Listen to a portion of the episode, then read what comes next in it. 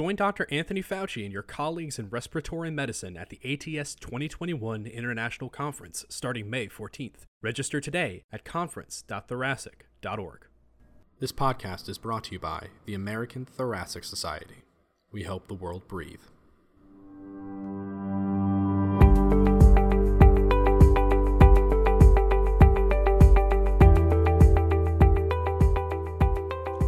Welcome, everyone, to the latest episode of Scholarly, the podcast brought to you by the ATS Scholar Journal and the ATS section on medical education.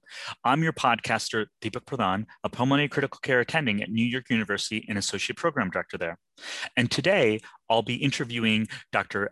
Elam Avakami on his recent ATS Scholar article entitled Anti Racism in Academic Medicine Fixing the Leaky Pipeline of Black Physicians. Dr. Avakami is a pediatrics resident at Children's National Hospital in Washington, D.C. He was a graduate of Harvard Medical School, completed a master's in public policy, and this summer starts a fellowship in pediatric critical care medicine at Columbia University.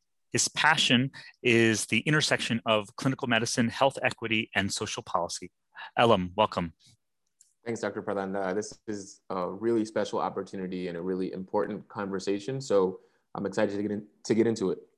Fantastic. Ellen, please call me Deepak. Um, so you know, I found your article really just fantastic.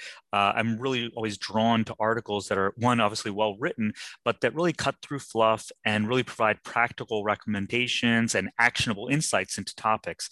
And so I'm really looking forward to a very informative and thoughtful podcast today on this topic of employing anti racism into academic medicine. So let's dive right in. First question for you. You know, we we all can understand the importance of physician competence in relation to patient care. But I guess what's the need or the benefit of diversity in the healthcare workforce? You know, make the case for us. Uh, Deepak, that's a that's a great question actually, and it's a I think that's probably the best place to start. Um, so I go back to uh, the Institute of Medicine uh, in 2004 published a report called "In the Nation's Compelling Interest," uh, and it's an argument for diversity in the healthcare workforce. Uh, and uh, when I when I think about this question, I think there are three main pillars that um, that are important to me and that are I think important to us as a healthcare system. Uh, thinking about again the the benefits of a diverse workforce. The first is the impact on underserved communities and on health disparities, right? And um, that IOM report uh, shows us that racial and ethnic minority healthcare professionals are more likely to serve uh, minority communities, medically underserved communities, those communities that suffer from worse access, from worse health outcomes. Um, you know, there's other work that shows that physician diversity is, is associated with greater access to care for low income patients or racial and ethnic minority patients, those who don't speak English as their first language, et cetera. Um, and so the key here for me is that uh, physician diversity is a key strategy for reducing persistent health disparities, right? It's not the only strategy, but um, it is one of the keys. Uh, and, um, you know, the second pillar is we think about the impact on uh, the, the populations that are uh, most underserved, but there's also benefits for us, right, as medical providers and particularly as trainees and learners, lifelong learners that we are. Um, that same IOM report holds that uh, diversity in health professions training improves the cross-cultural training and the cultural competence of all trainees, right? And, and that makes sense, right? It's look, it's hard to know what you don't know. And each of us come to, to medical training and to our work with our life experiences and the perspective that uh, that we gain from those experiences, but it's hard to incorporate the perspectives of a life that you have not lived, right? And that's what I mean when I say it's hard to know what you don't know. So, um, as a person wanting to become the best provider I can for the patients that I see, it is to my advantage to train with and to be able to learn from those who have life experiences and perspectives different from mine. Right. And so I think that's what that's what we mean when we say that it has benefits not just for the patient population that we take care of, but also for us as people, uh, learners in a learning environment. Um, and when we talk about Black physicians specifically, well, you know, the reality of racial health disparities is that Black people are disproportionately likely to be our patients, right? and so what we have is a situation where there are so many physicians of every stripe and every specialty training in environments where there are hardly any Black colleagues uh, to learn from, whose life experiences and perspectives to learn from, uh, who can inform approaches to care and management. Uh, and on the same side, or I guess on the flip side, uh, so many of the patients are Black. All right. So what I see is a key gap in the uh, the robustness of the training environment uh, that many of our trainees are experiencing. Um, and the third key pillar for me is, is, you know, it's not just about the impact on underserved communities. It's not just about uh, the impact on the learning environment for learners, but uh, it's also about, you know, savings for the system writ large, right? People, people always say you've, you've got to make the business case. And so um, I think there is a business case to be made. Uh, one of the more interesting papers that we cited in, in our work uh, comes from the National Bureau of Economic Research. Uh, and through a randomized design, uh, the authors found that Black men were much more likely to choose preventative services, especially invasive preventative services, after meeting with a racially concordant physician. Right? The authors go on to posit that increasing the number of Black physicians could reduce the Black-white male gap in cardiovascular mortality, which is what uh, they were studying, by as much as 19%.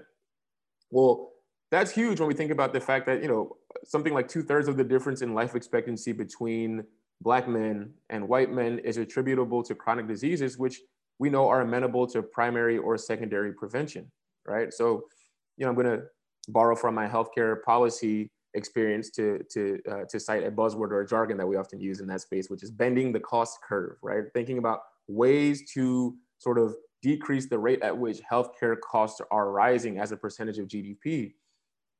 And to this issue of bending the cost curve, considering this idea that uh, increasing the diversity of the physician pipeline, increasing the represent, representation of Black physicians among the physician population can impact the degree to which Black patients uh, uh, take up uh, rec medical recommendations, including for preventive services and invasive services, I asked the question, you know, what do we think costs Medicaid more money, uh, colonoscopy or a colectomy, right? And if more people, if increasing the diversity of the physician population makes it such that uh, more Black men are taking up colonoscopies or other preventative services, how is that not a mechanism for bending the cost curve? Uh, to me, it's a mechanism that's gone ignored uh, too long. So yeah, so there, you know, there are benefits for the patients, uh, obviously benefits for us as learners, but also benefits for the systems at, system at large in terms of saving uh, uh money uh, and bending the cost curve, as it were. It's fantastic. You make a very, very strong, compelling case for just all the different groups that are affected by such uh, you know such diversification of the healthcare workforce. You kind of talked about the patient patient care aspect of it the trainees and the learning environment also institutionally as well. And even in your article you cite the you know differences or changes that can occur because of this based off onto research quality improvement projects and so forth. So it's a very compelling case i find. I guess then the, the next point is well what's the gap? What's the problem? What what do the statistics tell us about black physicians in academic medicine? Yeah i want to i want to go back real quick to the point mm-hmm. you made about research uh, and quality improvement. Uh, I, thanks for highlighting that. I think again the uh, there's another there's another piece that i failed to highlight earlier which i'm glad you brought up which is increasing the representation of black physicians among the physician population doesn't just mean bringing new perspectives to questions that are currently being asked. It means being able to take advantage of new questions that we haven't even thought to ask and uh, questions that can inform the entire uh, medical research enterprise in new ways that helps us as a again as a healthcare apparatus move forward. I'll move to your question about like identifying or quantifying the gap right? So um, the the association of medical of american medical colleges uses this uses this term underrepresented in medicine to describe groups that are underrepresented in the physician population relative to their representation in the general United States population, right? And so, um, though African Americans comprise about 13% of the United States population, just 3.6% uh, of academic medical faculty self-report as Black or African American, right? So that's a pretty stark underrepresentation in medicine. Um, and part of that is explained by a shortage of Black medical students, right? We know that Black undergraduates matriculate to medical school at like strikingly low rates. Um, the AAMC uh, a few years ago put out a report called uh, Altering the Course uh, on Black Males in Medicine. And um, they find that there were 543 Black male matriculants to MD granting institutions in 1978. And in 2014, which is uh, almost 40 years later, there were 515 such matriculants. So fewer Black men matriculating to medical school in 2014 than in 1978, despite an overall increase in the number of Black male college graduates. Um, so, so there's that issue, right, of, of just underrepresentation in sort of the quote unquote feeder system, if you would. But our, our article is, uh, talks about the leaky pipeline, right? And so when we talk about this pipeline from first day of medical school to an academic faculty position junior faculty, senior faculty, et cetera, uh, there is the problem of you know the pipeline being underfed, which is there's just not enough flow through the mouth, if you will, of the pipeline. But it's also it's also true that the pipeline is leaky along its length, meaning we know that uh, there are differential rates of attrition uh, between uh, Black faculty and non-minority faculty at every step of the academic promotion hierarchy. What does that mean? It means that minority physicians experience lower rates of promotion and leave academic medicine uh, disproportionately more than non-minority physicians. Uh, so the percentage of junior faculty that are Black or African American is greater than the percentage of, let's say, associate professors is greater than the percentage of, is assistant professors is greater than the percentage of full professors is greater than the percentage of department chairs, et cetera. So starting already from a stark underrepresentation, we are still losing uh, representation uh, by way of this differential attrition, what we call the quote unquote leaky pipeline. So you really highlight this this idea that it's not just a problem with at the point of matriculation into medical school, into our residencies and our and our subspecialties, that it is all throughout a process of of this leaky effect that uh, there's a loss ongoing all throughout. Right. Um, and I guess the the question that that begs is that the why. You know, why is this happening? What are the concrete contextual factors that are contributing to this leaky pipeline effect? Yeah, there's a lot of good work on this topic, and I actually had the privilege of uh, on this paper uh, working with um, someone who's an expert on this on this issue. Dr. Gabrina Dixon is uh, my senior author here uh, and a mentor of mine, and she um, in 2019, uh, and a group of, of collaborators published some work in the Journal of Pediatrics looking at uh, underrepresented minorities and their reasons for leaving academic pediatrics. And they talk about a variety of things. They talk about issues regarding mentorship or the lack thereof. Uh, they talk about you know the lack of underrepresented minorities in leadership positions at the institutions that they work at. Um, and then they also talk about you know things like uh, instances of just flat out racial bias, gender bias, experiences of implicit bias that are, uh, you know, sort of like death by a thousand cuts, exhausting over time, and and and that make people say, look, um, this environment is just not the one for me.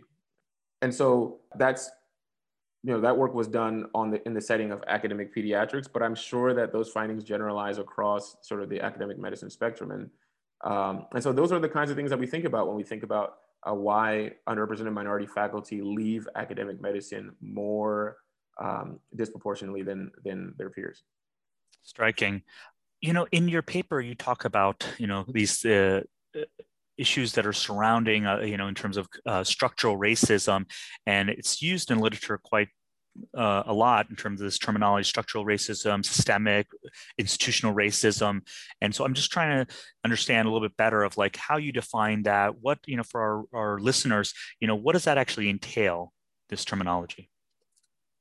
Yeah that's a great question and I, and I, this is um, this is one of the, the really key points of this paper and, and of our conversation um, i go back to the In- institute of medicine again and uh, and I, I, I referenced the Institute of Medicine uh, in this conversation and in the paper um, because, first of all, the literature that I'm referencing that they've put out is from uh, decades ago, right? The the um, the first report that I cited uh, uh regarding workforce diversity is from 2004. Uh, I want to now talk about a, a, report called Unequal Treatment about uh, describing um, ways to confront racial and ethnic disparities in healthcare. That was put out in 2002, right? So, you know, anyone who's an academic physician knows that, probably knows of that paper that talked about how uh, evidence-based recommendations take uh, 17 years on average to be put into practice.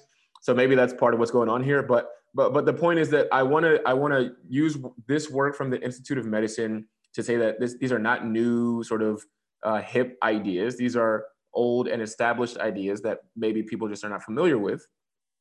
And secondly, uh, I don't think the Institute of Medicine is anyone's idea of a radical leftist organization, if you will, right? So uh, this is not like a sort of bleeding heart liberal thing. These are these are serious scientists that have reviewed serious literature and and come up with um, with these ideas and, and recommendations.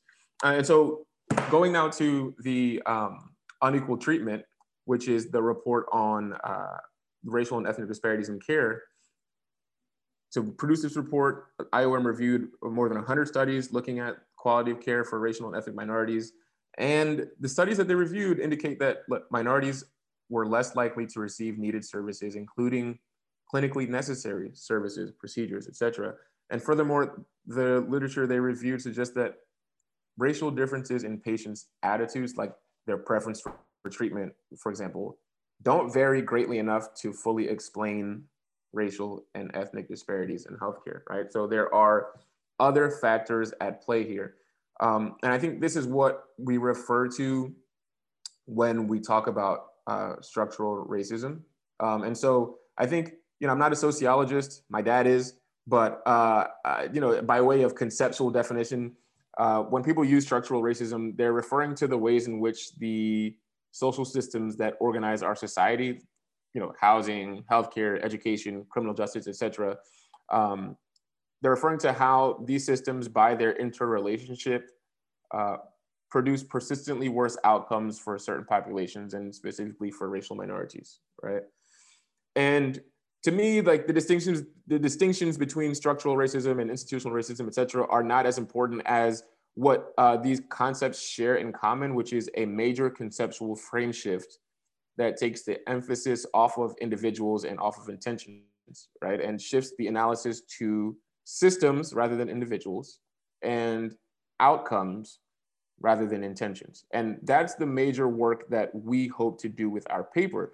We suggest that that sort of conceptual frame is the right way to approach the problem of faculty diversity in academic medicine, right? Because that is also an outcome that is governed by an interrelated group of systems, including undergraduate medical education, clinical training programs, um, academic medical centers, faculty retention and promotion systems, uh, research grant funding, whether NIH or other funders, et cetera. All of these interrelated systems uh, work together to, at this point in time, produce persistently worse outcomes as far as uh, the uh, promotion and retention of Black physicians in academic medicine. And so the, the idea of uh, analyzing the system and its outcomes is one of the key concepts that we want to advance in this conversation. Awesome. I just think that oftentimes we utilize these terminology and uh, i think that people don't really understand what that means particularly when it's in the setting of medicine. You right. know we, we hear it more in in terms of of things uh, segregation issues redlinings to uh, you know um, governmentally you know uh, issues and kind of more societal in nature. And then to hear about it more of what structural racism is in the context of medicine i think is is very um, you know eye-opening. Yeah and, and i think i think you know again i'm i'm, I'm talking about this specifically in the context of uh, of um, the diversity of the academic medicine population and so in that context what i would say is uh, a system is structurally racist if it uh, persistently produces uh, worse outcomes for Black academic physicians in terms of their retention and promotion relative to um, the population. Now, the point is, I think um, I want to get across that I said earlier that this is not an analysis of intentions, right, and not an analysis of individuals. And I think that this is like a sort of a really difficult thing for people to get their mind around. They say like, well, how can you say that I work in a structurally racist system, right? Because everyone that I know wants to do well. And I say, look, I trust and believe that everyone you know wants to do well. I, everyone I know wants to do well too, right? But the point is, we are no longer like um, worried about what individuals intend. All we're analyzing here, totally agnostic to individuals and their intentions, all we're analyzing here is what does the data say about the outcomes of this population? And if the outcomes of this particular population are persistently worse, then that is a situation to which we will apply the term structurally racist. Right. And I think uh, also uh, just a small microcosm analogy is the concepts of M&Ms, you know, where, you know, you are very focused. You don't want to be focused on just the, the that specific situation, that specific individual and what went wrong, but it goes back to the larger issues of what led to that, what systems were in place that allowed that problem or issue to, to arise in the first place, and how can we stop that and prevent that rather than putting it on the, the uh, onus of the individual. So I want to continue on to to the idea that you know kind of going back into kind of the issue of intentions and and and thought processes. Uh, one of the things I've heard from healthcare workers, particularly in the backdrop of the Black Lives Matter movement, is that you know some healthcare workers will argue that we need to look past race, that that all lives matter, that as healers we should be colorblind to the care of our patient. What's wrong with that mentality? Why is that that terminology, that mentality, that philosophy flawed? Well, it's flawed uh, because it's quite literally impossible, right? And I'm sort of laughing here a little bit, but um, but but I I I I want to um, address this particular conversation with with the seriousness that it deserves because I think that this is really key to helping us move forward as a healthcare system and as a society, right? And so uh, I go back to uh, the report that I cited earlier called Unequal Treatment from the Institute of Medicine. Uh, and in that report, again, their conceptual model for explaining the persistence of racial health disparities, um, it, it, you know, they attribute those disparities to systems, right? To the structure and the way healthcare is organized, et cetera. But they also say that some of the other key determinants are racial biases and stereotyping on the part of providers themselves, right? So you know, research suggests that uh, diagnostic and treatment decisions, as well as providers' feelings about their patients, are influenced by their patient's race or ethnicity. Um, and there's so much data out there supporting this point, right? We data is showing us that uh, providers were less likely less likely to recommend cardiac catheterization procedures for Black female patients, despite that all the patients in this study were actually actors trained to be exhibiting the exact same kinds of symptoms. Um, you know, we there's literature out there that shows that uh, providers have been shown to harbor uh, dangerous and medically inaccurate ideas about Black bodies in terms of their perception of pain, even the thickness of their skin, uh, and that these kinds of racialized perceptions of pain lead to differences in uh, analgesia, for example. Uh, for things like long bone fractures, Black patients shown to receive less analgesia for the same fracture than white patients. Um, and so there's so much data out there that that makes this point. Uh, and the point is that while the relationship between race and ethnicity and treatment decisions is complex, it is partly influenced by uh, the perceptions and attitudes of healthcare providers, right? Us, doctors. Now, there's a lot of resistance to this idea uh, because it feels very ugly to consider that you might have racist stereotypes embedded somewhere in your cognition. Right? I think there's a there's a very sort of strong averse reaction to the idea of calling yourself racist, right? But here's what I say. All human beings, let me say it this way, all physicians are human beings, first and foremost, right? We're not like some species distinct from the rest of the human population. And as human beings, we have human brains, which means that we, like all humans, are subject to the limitations of human cognition. I mean, that's just like, that's how our brains work. You're not a good person or a bad person. You're just a person with a brain, and human brains work a certain way, right? So the second part of this is all physicians are human beings and live in the United States, at least since we're talking about the United States population, we're all living in the United States and we're all exposed to the same kinds of negative stereotypes about Black people that permeate the American milieu, right? Meaning, you know, from entertainment media to news media, even to just attitudes that you learned growing up around family or friends or in your, you know, in your town.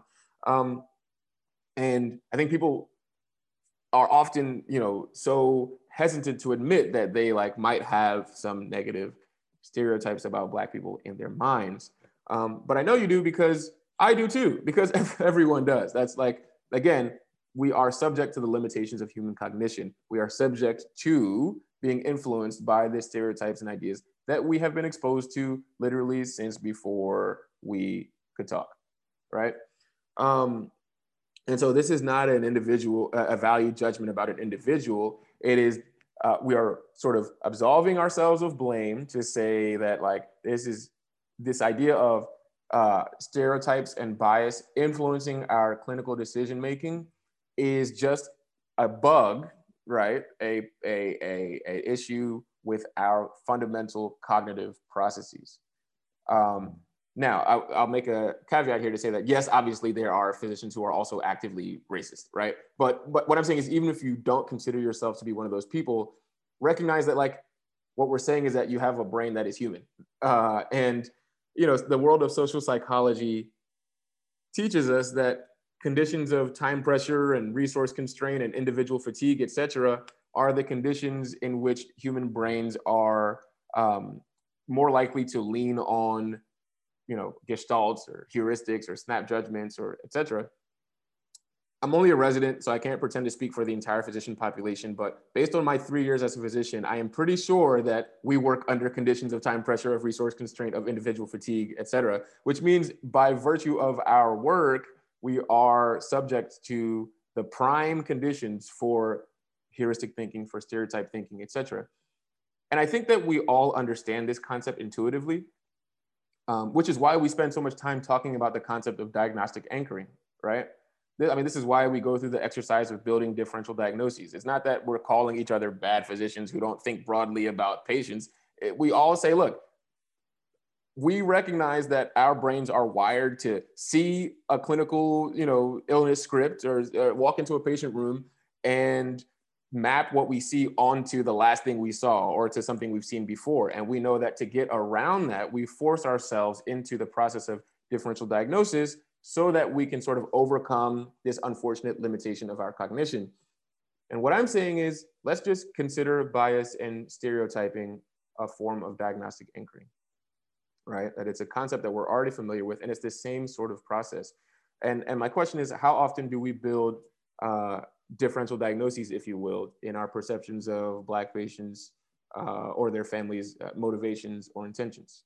There's a there's a lot of attention right now on this issue of police brutality. I mean, we're, we're we are recording this episode in the week that Derek Chauvin was convicted for the murder of George Floyd, um, and there's been so much attention on this issue of police brutality and of um, of police misperceiving or inappropriately perceiving Black men as disproportionately threatening and requiring a degree of force response that is not applied to white men in similar scenarios, right?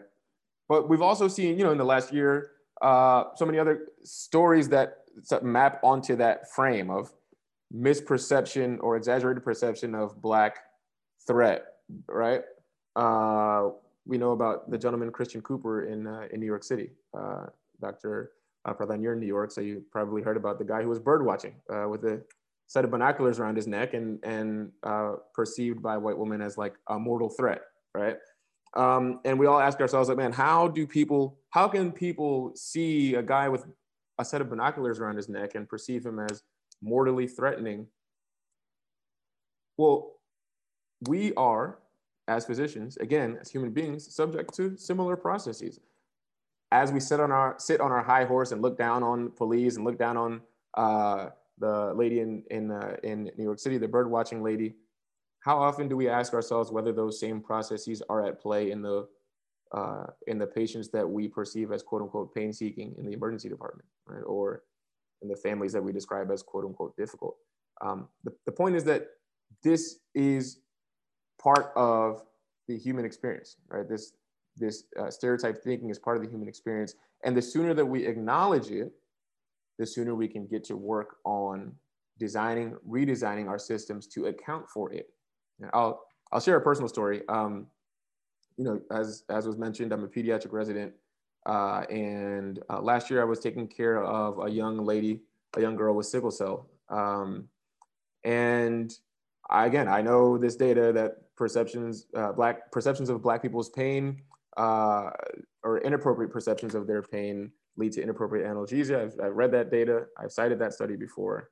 Um, in our hematology division, what they've done is uh, started sort of uh, documenting pain plans in each patient's chart, meaning the outpatient hematologist will document something that says, look, when this patient comes to the ED, I don't have time for you to be trying to guess whether she's in pain or not. This is what you put her on because we're trying to get around this problem. And this patient that I was pre-rounding on didn't have a pain plan documented or I couldn't find it. Uh, and so I went in to see her in the morning on my pre-rounding the way we do. And um, I asked her how much pain she was in and uh, she said nine or 10 out of 10. Uh, but she didn't look to me like a person that was nine or 10 out of 10. And so she said, uh, you know, normally get a PCA, but I was like, oh, well, you know, maybe you don't, maybe you don't have to get a PCA today because she looks like she's doing okay. So that was my plan. I presented the plan, etc. We went forward with it.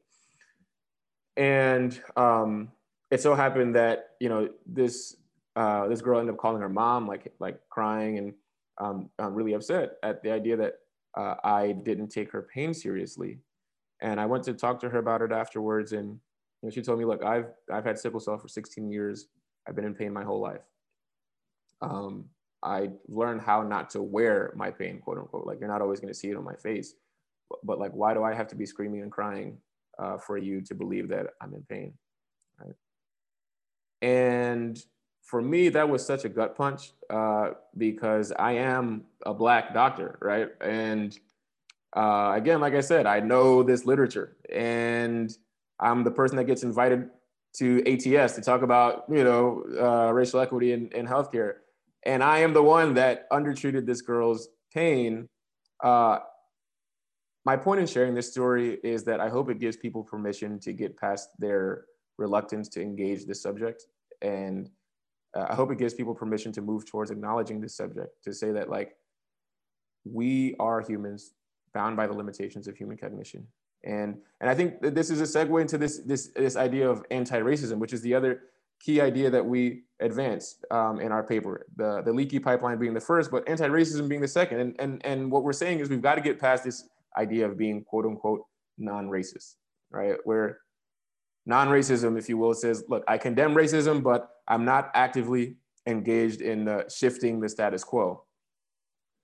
The issue is racism is the status quo, right? So it's you know it's like it's the it's like we are standing on the deck of the Titanic and uh, the ship is heading straight for the iceberg, and we look at each other and say, well, I don't want t- the Titanic to sink. I don't believe that Titanic should sink. It would be really bad if it sank. Uh, and then we all uh, go back below deck, right? And no one goes actually to the wheel of the ship to grab it and turn it so that it doesn't hit the iceberg. Um, the Titanic is hitting the iceberg every day, right? So what we advocate for is not just a non-racist approach, but an anti-racist approach, which says, look, we're not going to stick our head in the sand. We recognize that the status quo is untenable. We prioritize racial equity as a core value not just as icing on the cake or like a nice to have, but as one of the key ingredients baked into our cake. And we are going to take active steps to reverse the trends that we see. So when we talk about, you know, color blindness or looking past race or not seeing race, I'm all for it. I would love to do that. Um, what I'll say is we should do that when race is no longer an independent predictor of access to care or of quality of care or health outcomes, et cetera. Until then, ignoring race in healthcare is willful ignorance, right? Um, racial health disparities are, are literally a matter of life and death. And so my challenge to our audience and to physicians everywhere is uh, we've got to decide what's more important, which is, is our personal feelings or our personal discomfort with acknowledging uh, these issues in not just in our systems, but in our personal practice more important or are our patients' lives more important? Uh, so I think it's high time for us to get our feelings out of the way so that we can start making a difference for our patients' lives. Um, that was very powerful. Uh, one, thanks for sharing, you know, your your story, and then also kind of moving the conversation back to the, you know, it's really highlighting the problem, right? Putting it front and center as opposed to, you know, if, if this is the problem, we need to put it, you know, at the forefront rather than, you know, just, uh, um, you know, it's really that active recognition of it, and I, I think that's very powerful. And so I guess you know you've made a great and compelling case for kind of another heuristic of, of, of you know problem gap hook of, of you know what's the problem what are the deficiencies and then and what are the benefits? And i guess now we should move into kind of what's the solution? You know how do we fix these problems? How do we introduce anti-racism into i guess both the formal and, and informal or hidden curriculums both? So for my humanities folks out there um, there is a guy by the name of David Foster Wallace, who's one of the famous American authors, and he writes this essay called uh, Consider the Lobster, which is sort of a classic essay. Um, and I'm not going to talk about the piece, but I will borrow the title. Uh, so I want to introduce an, an idea called Consider the CLABSI, right? And so what I'm what I'm getting at here is that the first thing we need to do is to embrace this conceptual frame shift that me and my authors are pushing forward from non-racism to anti-racism. And so when I say consider the CLABSI, what I mean is imagine a world in which a hospital system or a state or uh, a nation was experiencing a dramatic increase in the rate of central line associated bloodstream infections, right? Dr. Pradhan, you're an intensivist, so you know this is, you know, that's a big deal, right? Um, think about what would happen if your hospital system saw a, a, dramatic spike in the CLABSI rate. I mean, that would be like an all hands on deck red alert situation. We would be reassigning work streams so that people could have time freed up to work on this issue. We would be conducting deep dives and focus groups among, uh, you know, patients and families and providers to figure out where the issues are coming from. We would be throwing QI money at this issue. We would have a CLABSI counter, like I'm sure your ICU has, to say X number of days since our last central line infection. I mean, it would be a massive undertaking to correct right. this problem. All no hands one, on deck. right. No one would be saying, well, I really don't believe that there should be CLABSIs. Okay, next subject. Right. Uh, and so when I say consider the consider the CLABSI, what I'm saying is why not approach this issue of physician diversity with a similar urgency? Right? And you might say, well, CLABSIs are life and death. Uh, but I hope that uh, this conversation and the paper that we wrote has articulated the point that, well, physician diversity is life and death too, right? And and this is why, again, we're, we're advocating moving from this idea of non-racism, non-racism that says like, ah, the status quo is, is unfortunate, but there's not much we can do to this idea that says that there is more we can do. The challenge is that there is a uh, implied accountability with that shift, meaning once we decide that there is more we can do, then we are accountable as to whether we do it or not. All right. So the first, you know, the first I think key step is to embrace this frame shift, and the next is to do your homework. Right. That I've I you know I I made a point, like I said earlier, of referencing reports that were issued by the IOM in 17 or 20 years ago which is to say that these are not new ideas. There are people doing good work on this topic. There is a body of foundational scholarship. There are some best practices emerging, and, and to the extent that there aren't, we need to be, you know, uh, engaged in conducting original research, conducting original QI work. But people who are going to take this problem seriously are going to engage seriously with the body, the robust body of scholarship that already exists. Um, there, you know, we have some recommendations in our paper, for example, for accrediting bodies to establish anti-racism training as a common program requirement. And we're talking about, you know, we're talking now about the what we call the quote unquote formal curriculum, meaning how are how are training environments and, and their curricula formally organized, um, and how can they be how can they be modified or improved to incorporate some of these concepts? Well, you know, you heard me earlier refer uh, uh refer to data uh, regarding the role of race and racism in healthcare and in healthcare disparities.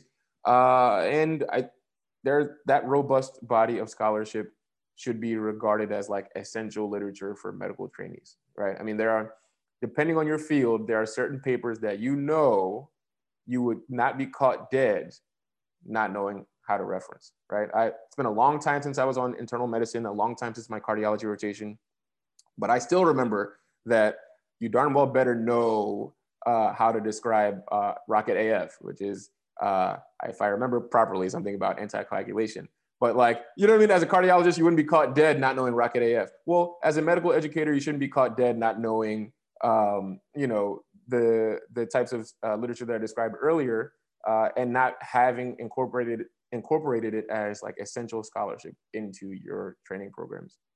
Um, we need to work harder on developing formal formal didactics on these issues uh, and actual noon conferences and grand rounds and uh, morning reports morning reports focused on issues of race and racism in healthcare and the role of not only systems but provider factors on racial health disparities. But we need to also incorporate these issues into our typical didactic exercises right? So we need to get past the point where we think about these issues as sort of uh, set apart from real clinical medicine no no no this is real clinical medicine right that so when we're talking about morning report on liver failure, right? Or grand rounds on the coagulation cascade uh, and presenting patient cases, uh, we should be taking advantage of opportunities to explore how patient race, racism, structural health, uh, structural uh, racism, et cetera, impact the outcomes of those cases. And you know, apart from what we define as the formal curriculum, there's also you know, those of us who are in the medical edu- education space talk a lot about the hidden curriculum, which is sort of the ways that people learn outside of the formally established curriculum that is from you know from the examples of leaders and mentors or just from sort of the social norms of the environment. And i think there are lots of opportunities to make moves on these issues in the hidden curriculum as well. For example uh, we should normalize discussing the potential impacts of race or racism on specific clinical cases right so like how many times have we been in the team room talking about a case or at a morning report morning report didactic or a noon conference or what have you um, and heard the, the patient's race or the, the role of their race uh, invoked in a discussion about their outcomes. For me, that's been rare. And I think there's much more opportunity to do that, to normalize those types of conversations and get us all more familiar with those kinds of thought processes, right? I mean, think about uh, performance evaluation, right? Or not just uh, formal evaluations, but also sort of the informal sign out that we give about, um, you know, the medical student that's coming to your rotation next, or the resident that's going to be rotating with you next. Um, the evaluation process is subjective by definition, right? When I get that form, it says, what do you think this person's aptitude is?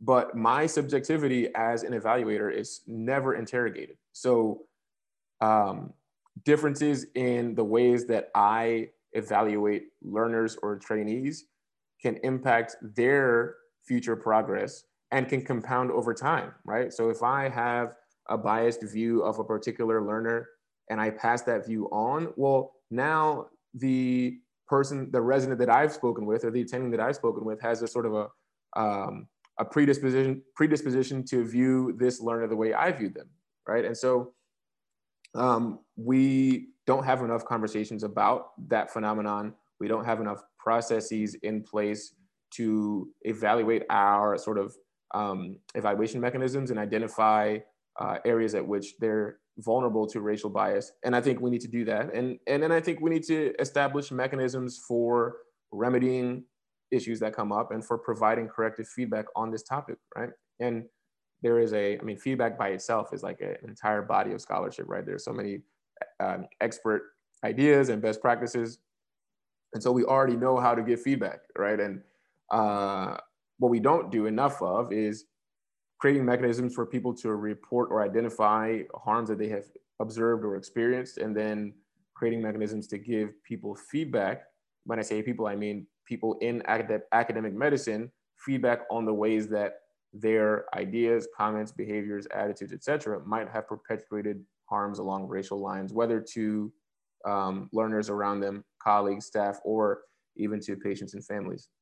Elam, that's a really robust list of, that, of actually kind of practical suggestions that can be implemented both for the formalized curriculum and i really like how you address the hidden curriculum which is a huge part of this right?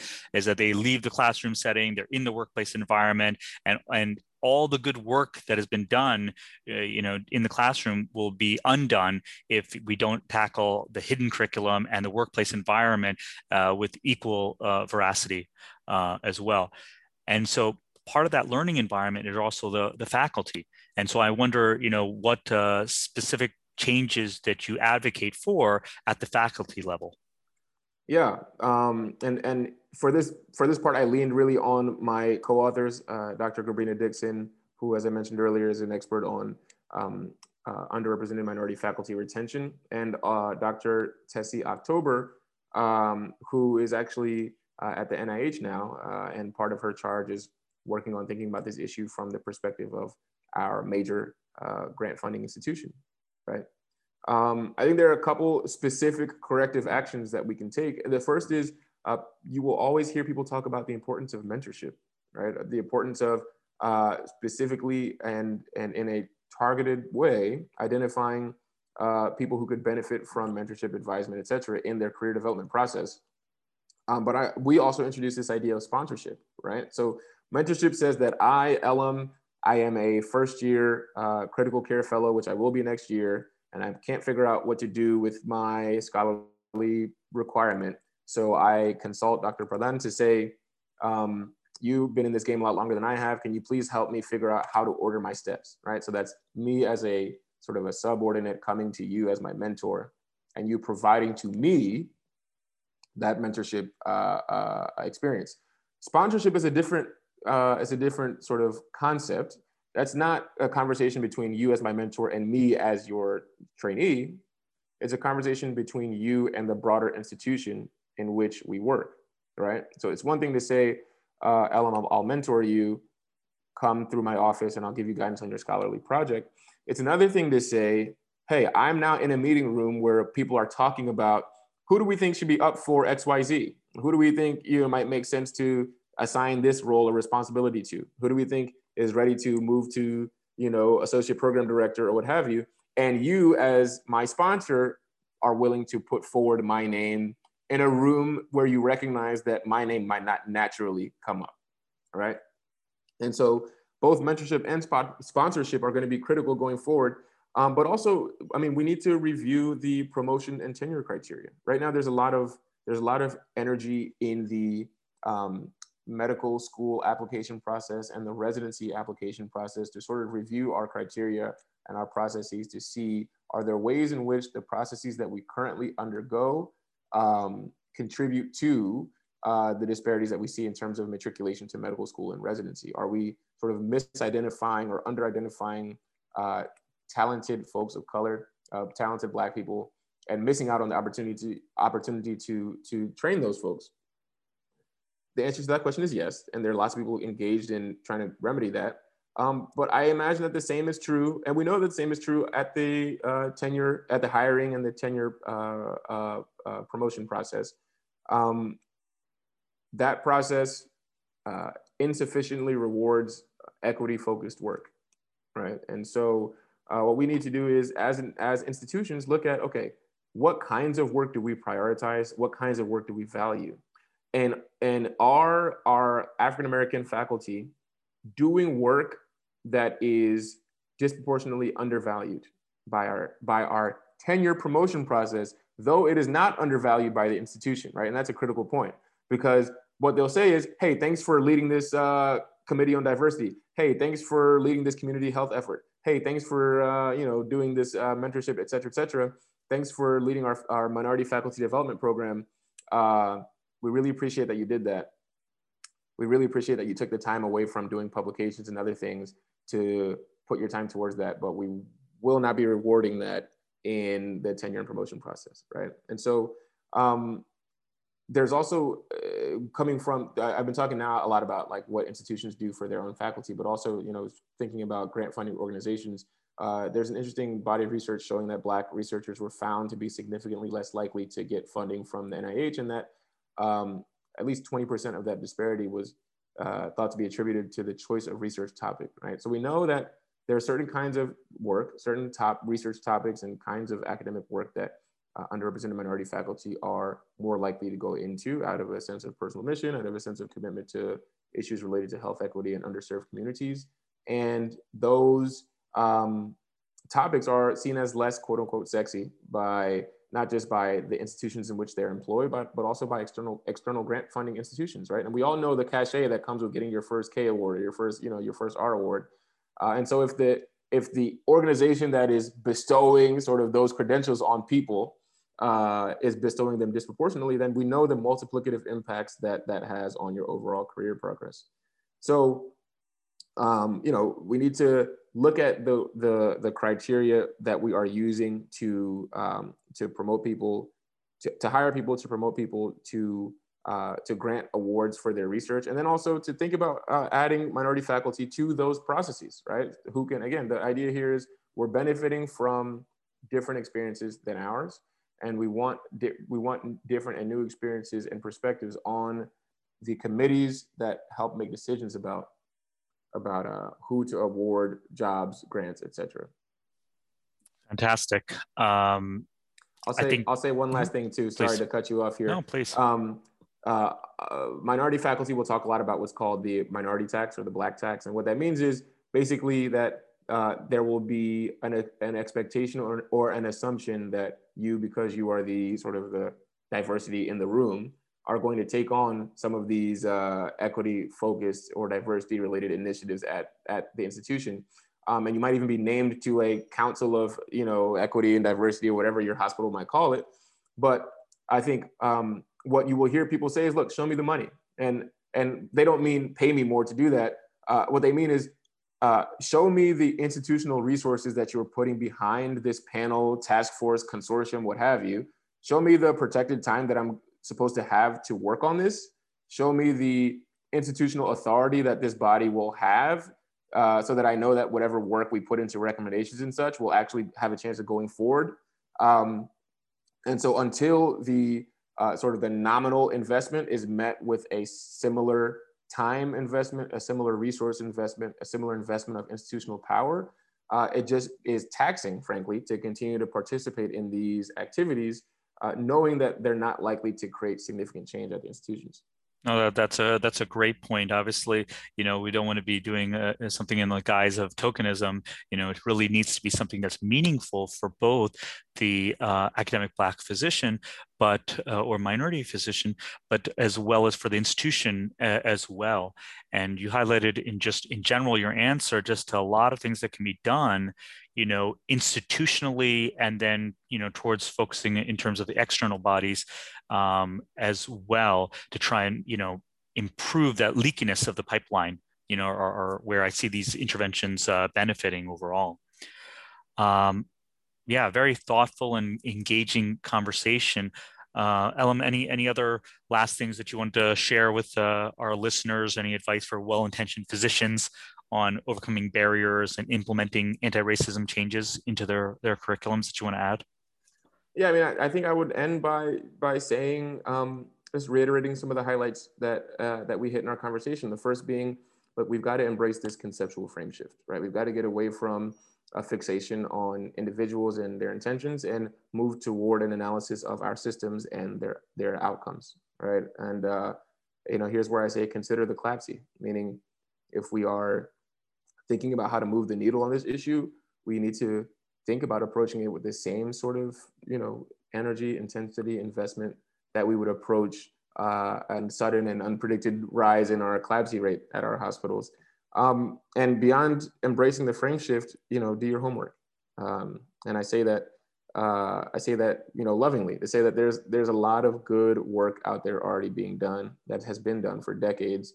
Um, become a subject matter expert, right? Develop your expertise in the literature in the same way that you would if you were you know trying to uh, advance a new uh, sort of uh, clinical frontier. You would first want to make sure that you understood the work that's been done to this point. And so that's my charge for any institutional leader, any um, uh, training program leader, et cetera, is to say here, the work is out there. Um, you got to do it. And, and if, and to the extent that it's not, well, that's the opportunity for original research, right? And so perhaps that's a charge to uh, funding bodies as well to say, we've got to create a demand for original research on this topic. And when I say create a demand, what I mean is pay people to do it. Uh, create uh, grant funding opportunities for faculty to pursue this work, and we will see, uh, you know, more and more of this work being done. So I want to, you know, I want to thank um, everyone involved in putting this together. I want to thank you, Dr. Pradhan, for um, creating this space and for a really great conversation. Uh, I have got to thank my mentors and sponsors, uh, Dr. Tessie October and Dr. Gabrina Dixon, who were my co-authors on this paper. Um, and uh, we are looking forward to a new frontier in academic medicine um, in pushing and embracing this idea of anti-racism and in plugging this, uh, what we call the leaky pipeline. Elam, that I think that's a fantastic place to, to end our conversation. Uh, for our listeners, last thing I want to plug is that in the article, there's a fantastic table that lists practical, tangible approaches of implementing anti-racism into academic medicine. So if you're still listening, clearly you care about this topic, and I would strongly suggest you take a look at the table in the article if you're interested in incorporating and applying these approaches whether it be to your residency or fellowship or institutionally as well. Uh, Elam, thank you so much for both your article as well as uh, taking time to speak with us today. Thank you. Well, that does it for us and this latest scholarly podcast. And for those podcast listeners, Dr. Avikame's article on uh, anti racism in a- academic medicine, fixing the leaky pipeline of Black physicians, is available on the ATS Scholar website at atsjournals.org. Otherwise, stay tuned for more scholarly podcasts coming soon. And don't forget to subscribe to Scholarly on iTunes, Google Play, or whichever podcast player you prefer. Bye for now.